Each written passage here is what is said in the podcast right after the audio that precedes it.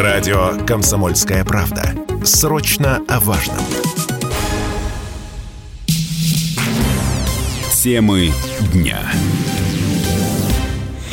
Прямой эфир радио «Комсомольская правда». Здесь Игорь Измайлов. Смотрим на информационные ленты. Глава Запорожской области заявил, что из новых регионов России будет создан федеральный округ. Название еще обсуждается. Но а, еще сутки не завершились, а уже, в общем, вовсю идет э, не просто интеграция, по большому счету, а планы по развитию. Сегодня, кстати, президент об этом говорил и в Кремле, и вот сейчас на Красной площади, э, о том, что ждет эти регионы. Э, строительство дорог, больниц, поликлиник, домов, восстановление. Все это, безусловно, будет сделано. И если говорить о некоторых освобожденных, а спецоперация началась вот только в феврале, и уже в Мариуполе есть новенькие э, красивые дома, и никаких сомнений в том, что это будут одни из э, лучших, красивых городов, конечно, нет. Зеленский же заявил, что Украина подает заявку на вступление в НАТО в ускоренном порядке. Написал у себя в Телеграме, записал э, такое смешное видео э, с, с такими персонажами странными по бокам, похожих на, э, да, советские комедии. Но, э, конечно, не смешно все это. Значит, он заявил, что Киев подает заявку на вступление в НАТО в ускоренном порядке. Видеообращение записал. А, но вечером генсек НАТО ответил, что, в общем, для этого нужно а, согласие всех членов НАТО о том, что НАТО не страна конфликта на Украине, хотя и будет поддерживать Украину и осуждают, а, как они называют это, аннексию, продолжая ничего не замечать, что было, ни референдумы, ни, ни то, что Киев уничтожает людей все это время.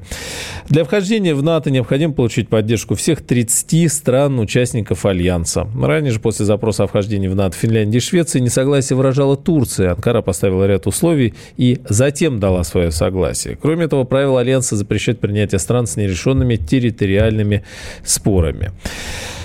Ну, а выступление генерального секретаря НАТО, видимо, уже прошло, Йенса Столтенберга, причем, как сообщили информационное агентство, немецкая волна, в частности, я, кстати, не готов сейчас сказать иноагент, она, наверное.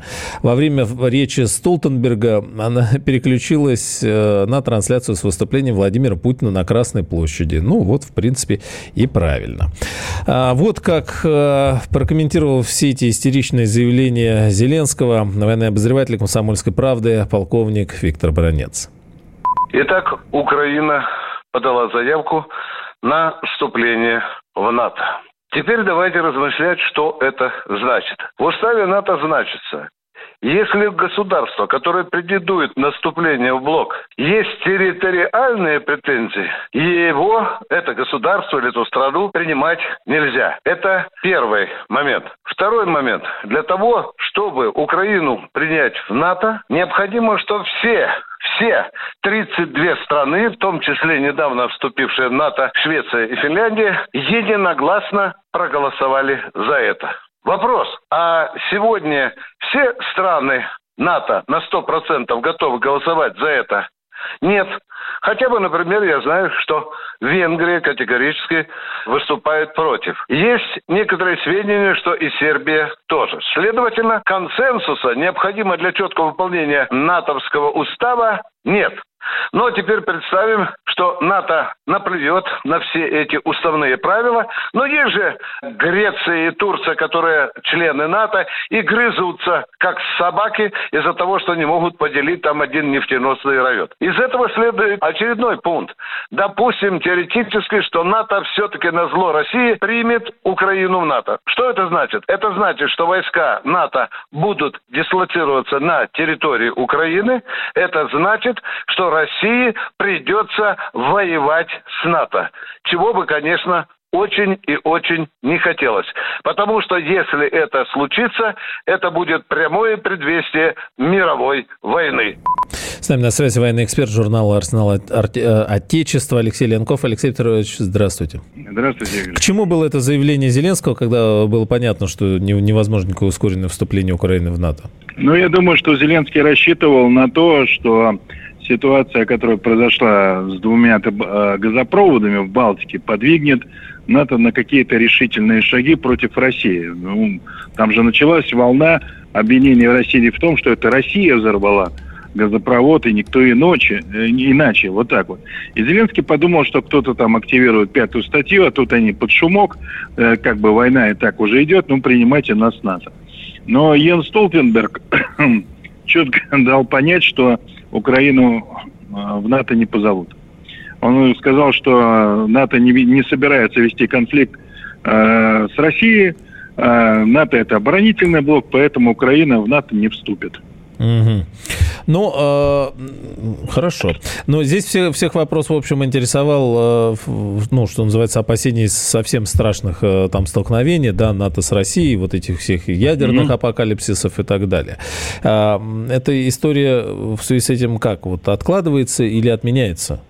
И вот откладывается, откладывается. Э, откладывается, потому что Блинкен уже выступил, что США не видят угу. признаков э, применения или подготовки к применению России тактического ядерного оружия. Вот только что буквально, да, было сообщение об да. этом. А в, втихаря могут они поставить грязную бомбу Киеву? О чем вот ну, они вы сами знаете, говорят? Смысл, смысл, смысл грязной бомбы – это только заражение, как говорится, территории. Ну, а Более опасно, хорошо? у них, ну, они же там борются за что-то, да? Им вообще, в принципе, все равно, э, сколько там украинцев погибнет. Но там более опасное другое, что э, в 155-м калибре есть э, снаряды, которые могут быть химического назначения и ядерного. Так называемые тактические ядерные боеприпасы. Поэтому какую-нибудь провокацию устроить с помощью таких снарядов, ну, вполне возможно угу. учитывая то, что Запад пошел во все тяжкие, взорвав два э, газопровода. Хорошо, тогда эту историю мы сейчас фиксируем. И вот прям буквально пару слов о том, как изменится ход операции э, сейчас, э, после подписания договоров и воссоединения наших дорогих людей э, с их исторической родиной. Ну, вы знаете, сейчас она, конечно, прям ну, не поменяется, потому что сейчас там идут упорные оборонительные бои противник пытается всеми силами добиться очередного тактического успеха, при этом не считаясь э, э, с потерями. Например, тот же самый Красный Лиман штурмует группировка порядка 6 тысяч штыков, среди которых очень много э, представителей ЧВК, ну то есть опытных угу. бойцов, которые э, ну, во многих странах мира побывают. Наши сражаются, обороняются, но э, понятное дело, что отсчет э, времени уже пошел, территории наши российские, на них распространяются э, все э, законы, связанные с безопасностью, в том числе и военной. И людей, есть, э, мы и будем эти... Да. Спасибо, Алексей Петрович. Э, спасибо огромное. Алексей Леонков был с нами. И к нам присоединяется спецкор «Комсомольская правда» Александр Коц. Э, Александр, здравствуйте. Да, здравствуйте. Как восприняли новость э, на передовой, сегодняшние новости из Кремля, вот все сообщения, заявления и вот эти вот истерики э, Зеленского? Здесь никто не следит за тем, что делает Зеленский. Я сейчас нахожусь на Лиманском направлении. Здесь сейчас хватает забот, помимо того, чтобы реагировать на его истерики или каким-то образом реагировать на то, что происходит в Москве. Конечно, э, здесь местные военные все рады, что они наконец э, стали э, частью большой России, частью большой российской армии, но э, на радость сейчас нет времени, потому что очень тяжелая ситуация в Красном Лимане. Город фактически окружен, находится в оперативном окружении. Дороги физически еще не перерезаны, но они находятся под огневым контролем противника. И сейчас сюда, вот где я нахожусь, подходят резервы, танки, техника, которые должны деблокировать наш гарнизон в Красном Лимане. Ситуация очень тяжелая, повторюсь, э, город взят в клещи с запада, с севера, с юга и юго-востока. Единственная дорога, которая ведет на восток под огневым контролем противника, повторюсь.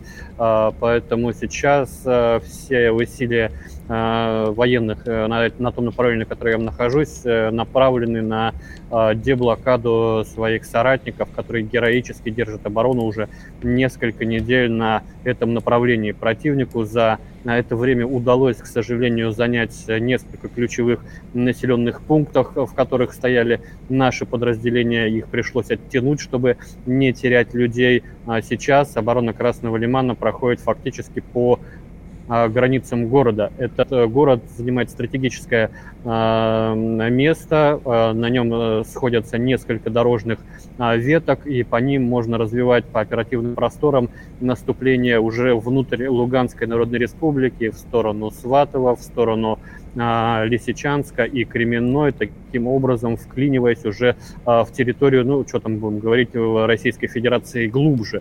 Вот, и чревато потерями больших территорий, поэтому сейчас основные усилия наших войск на этом направлении резервов, которые подошли. Ну, во-первых, стоит это сдерживание наступления, и во-вторых, это, конечно, деблокада тех людей, которые остались внутри вот этого оперативного котла. Спасибо, Александр. Тяжелая ситуация, вы писали об этом, да, еще и вот э, накануне ночь прошла, видимо, эта ночь тоже будет э, тяжелейшей, э, не, не знаю, решающей можно сказать, или, э, то есть вот как вопрос часов, дней, ну, в любом случае, острая ситуация. Спасибо, связь, видимо... Но перелома не произошло в предыдущую а, ага. ночь, то есть было, было опасение, что Красный Лиман с утра мы потеряем, а, тем не менее героическими усилиями 20-й армии, Барсов, а, казаков 208-го полка, ребят из Самарского спецназа, много очень людей, которые, Спаси... не щадя своей жизни, обороняют этот Спасибо, пункт. Александр. Спасибо держаться нашим ребятам и чтобы никто не погиб. Спасибо, Александр Коц. Темы дня.